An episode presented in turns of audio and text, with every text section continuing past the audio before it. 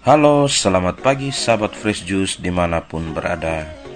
Perkenalkan, saya Franciscus Semi Arianto Nenoliu, atau yang biasa disapa Sulung, berasal dari Paroki Santo Matias Rasul Tofa, Kupang, Nusa Tenggara Timur.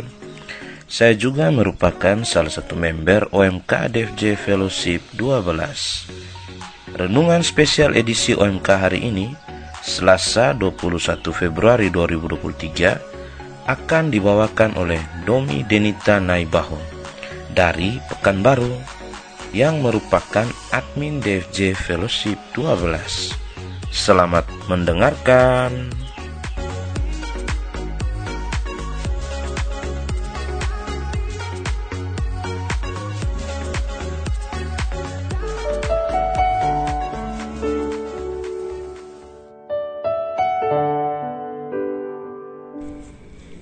Selamat pagi sahabat Fresh Juice, Bapak Ibu serta teman-teman OMK yang terkasih.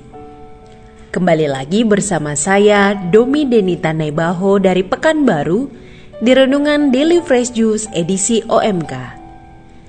Hari ini kita akan membaca dan merenungkan sabda Tuhan yang diambil dari Injil Markus bab 9 ayat 30 sampai 37.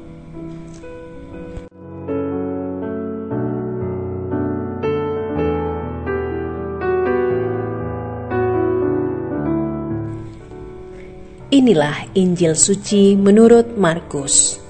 Dimuliakanlah Tuhan. Pada suatu hari, Yesus dan murid-muridnya melintasi Galilea. Yesus tidak mau hal itu diketahui orang, sebab ia sedang mengajar murid-muridnya. Ia berkata kepada mereka, "Anak manusia akan diserahkan ke dalam tangan manusia." dan mereka akan membunuh dia. Tetapi tiga hari setelah dibunuh, ia akan bangkit. Mereka tidak mengerti perkataan itu, namun segan menanyakannya kepada Yesus. Kemudian Yesus dan murid-muridnya tiba di Kapernaum. Ketika sudah berada di rumah, Yesus bertanya kepada para murid itu, "Apa yang kalian perbincangkan tadi di jalan?" tetapi mereka diam saja, sebab di tengah jalan tadi mereka mempertengkarkan siapa yang terbesar di antara mereka. Lalu Yesus duduk dan memanggil kedua belas murid itu. Katanya kepada mereka, "Jika seseorang ingin menjadi yang terdahulu, hendaklah ia menjadi yang terakhir dari semuanya dan menjadi pelayan semuanya." Yesus lalu mengambil seorang anak kecil di tengah-tengah mereka. Kemudian ia memeluk anak itu dan berkata kepada mereka, Barang siapa menerima seorang anak seperti ini demi namaku, ia menerima aku.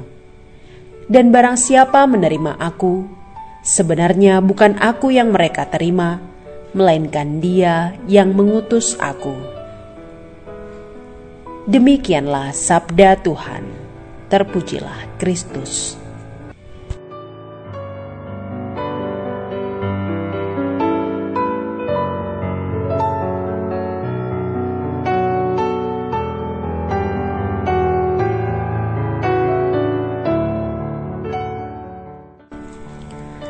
Merenungkan Injil hari ini terlintas di ingatan saya kegiatan kantor tempat saya bekerja yang beberapa waktu lalu diadakan di mana seluruh karyawan, baik dari kantor pusat maupun kantor cabang, bertemu.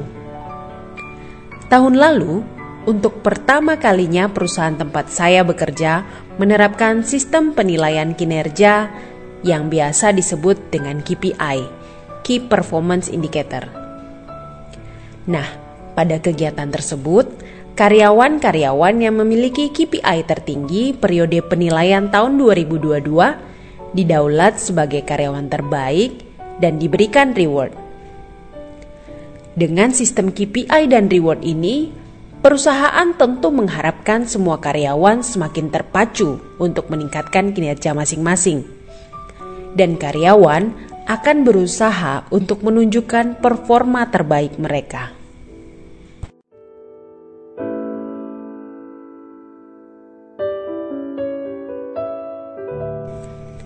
Sahabat Fresh Juice yang terkasih, kata terdahulu dan terakhir adalah kata yang menunjukkan perbandingan.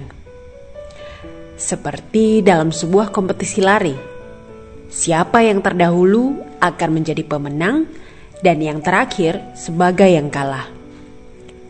Tentu semua orang akan berlomba menjadi pemenang.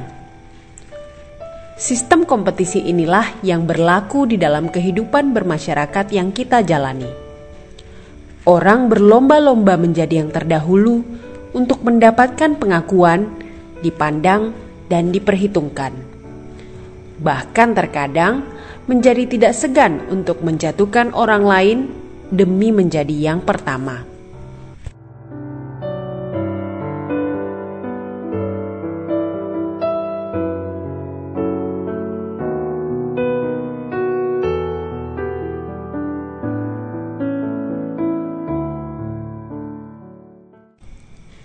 Namun, pandangan Yesus seperti biasa bukanlah pandangan dunia. Ketika para murid sibuk mempertengkarkan yang terbesar di antara mereka, Yesus justru mengatakan, "Siapa yang ingin menjadi yang terdahulu harus menjadi yang terakhir, dan bahkan jadi pelayan untuk semua." Inilah KPI versi Yesus. Melalui pernyataan ini, Yesus sebenarnya sedang menyampaikan revolusi kepada kita, yaitu revolusi cara berpikir dan revolusi sikap hati. Ketika persaingan menempatkan aku sebagai pusat dari segalanya, dan orang lain menjadi yang kedua, ketiga, atau yang terakhir, Yesus mau cara pemikiran dan sikap hati ini berubah kita harus memiliki cara berpikir dan sikap hati yang baru, yang dibangun berdasarkan prinsip membantu orang lain untuk mengejar kesempurnaan. Maka akan tersedia tempat pertama atau kehormatan bagi mereka yang secara sukarela mengesampingkan kepentingan diri sendiri demi mendahulukan kepentingan orang lain.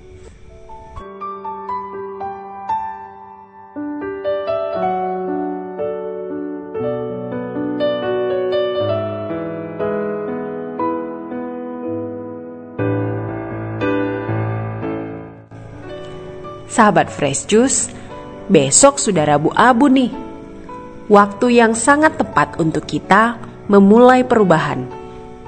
Kita akan memulai masa retret agung selama 40 hari. Merenungkan sengsara Tuhan Yesus sambil mengevaluasi perjalanan hidup kita sebagai murid-muridnya.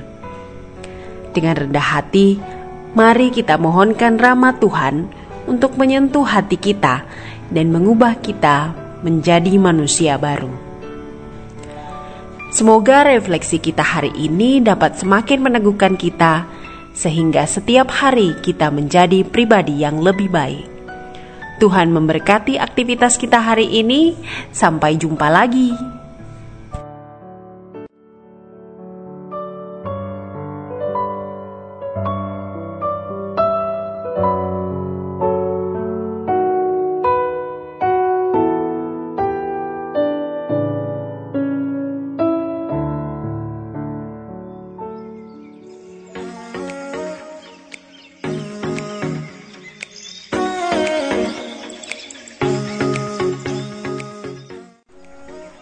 Terima kasih kakak Domi Denita Naibaho untuk renungannya yang sungguh memberkati.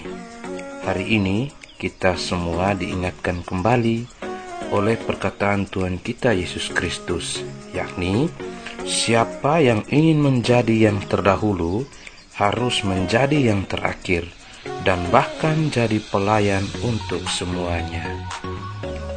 Sampai jumpa lagi di renungan edisi spesial OMK selanjutnya. Selamat pagi, selamat beraktivitas.